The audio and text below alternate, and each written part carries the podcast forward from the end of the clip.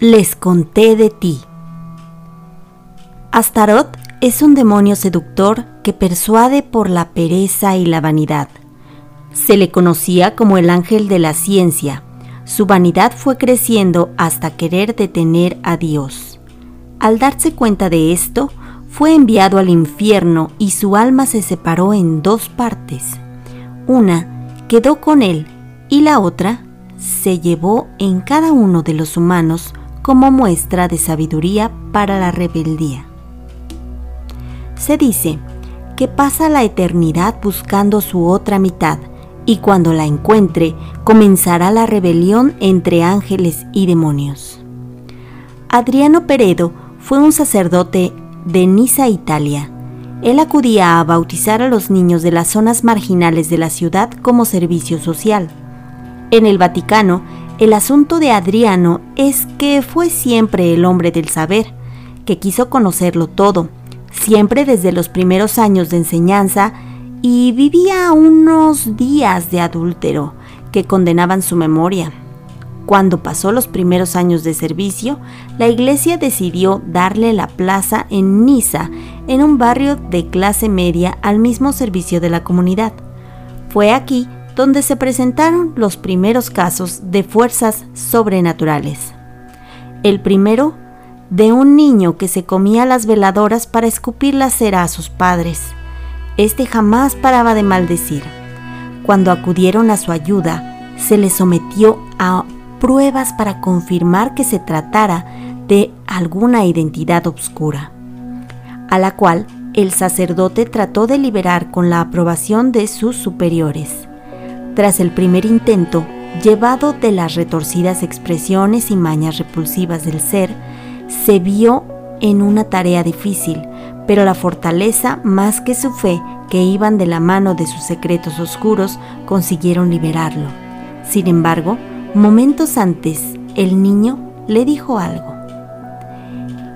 Él sabe de tus secretos y lo que vendrá para ti. Con un silencio Interrumpido por la felicidad de sus padres, Adriano logró desvanecer ese agudo momento. A la par de la fama del sacerdote fue creciendo su ayuda. A la par de la fama del sacerdote fue creciendo su ayuda.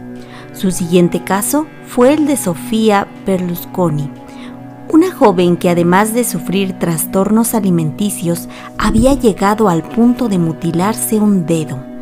Llena de impaciencia, su madre llamó al padre Adriano. Mientras la madre narraba los sucesos y él la escuchaba, se encontró con aquellos ojos verdes llenos de melancolía y cansancio, en los cuales los demonios dormían, guardando el reposo del tormento. Tras la aprobación del ritual, Adriano empezó a invocar los sagrados nombres de la iglesia. Sabía que poco a poco haría salir al demonio pero una parte de él lo frenó al ver el dolor que sentía la víctima. Acongojado por verla sufrir, el padre salió a tomar un respiro y fumar un cigarrillo. La madre quiso hacerle una pregunta y al voltear vio algo en el frasco donde se encontraba el dedo de su hija. El reflejo mostraba una cara demoníaca, sonriendo y masticando la pequeña extremidad. Adriano volvió a la habitación para continuar con el trabajo de Dios. De repente, el demonio dijo su nombre, tomándolo por sorpresa. La chica, ya estable, se derrumbó en brazos a su madre, no sin antes suspirar algo en su oído. Tiene planes para ti. Adriano se retiró del lugar. Al día siguiente regresó con un ramo de rosas para la chica, la cual las recibió con afecto esa misma tarde volvió a su antigua parroquia para renunciar a los servicios de Dios. Meses más tarde, la pareja ya esperaba un hijo. Mientras transcurría el tiempo, empezaron a decorar el hogar. No obstante, la tensión también estaba presente. La chica sufría desmayos repentinos que los médicos atribuyeron al embarazo. El día antes del parto sufrió el desvanecimiento más grande. En su inconsciencia se golpeó y escuchó una voz grave. Te dije que tenía planes para ti. Adriano tomó un crucifijo de la pared con la tristeza asomando en sus ojos. Sabía lo que tenía que hacer para salvar a su hijo. Incrustó el objeto en la pierna de la joven a la vez que una bala atravesaba su columna vertebral. Se quedó paralítico y fue internado en un hospital psiquiátrico para recibir terapias de recuperación. Sofía, su pareja, murió esa misma noche después de dar a luz. Diez años después, Adriano recibió una visita. A lo lejos, vio a un niño que llevaba una caja en la mano. Dejándola a sus pies, lo miró con enfado.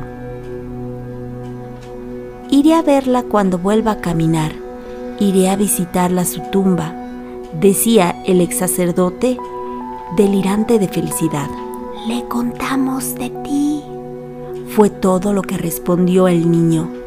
Un roedor se acercó al obsequio, sacando de la caja el dedo que se había amputado Sofía antes del exorcismo, con un listón que decía, tenemos planes para ti, gracias por todo.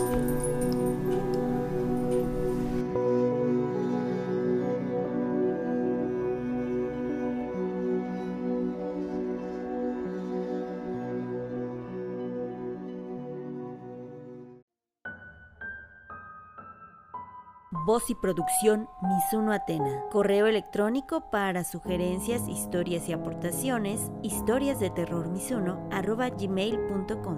Gracias por escuchar y suscribirte a este canal.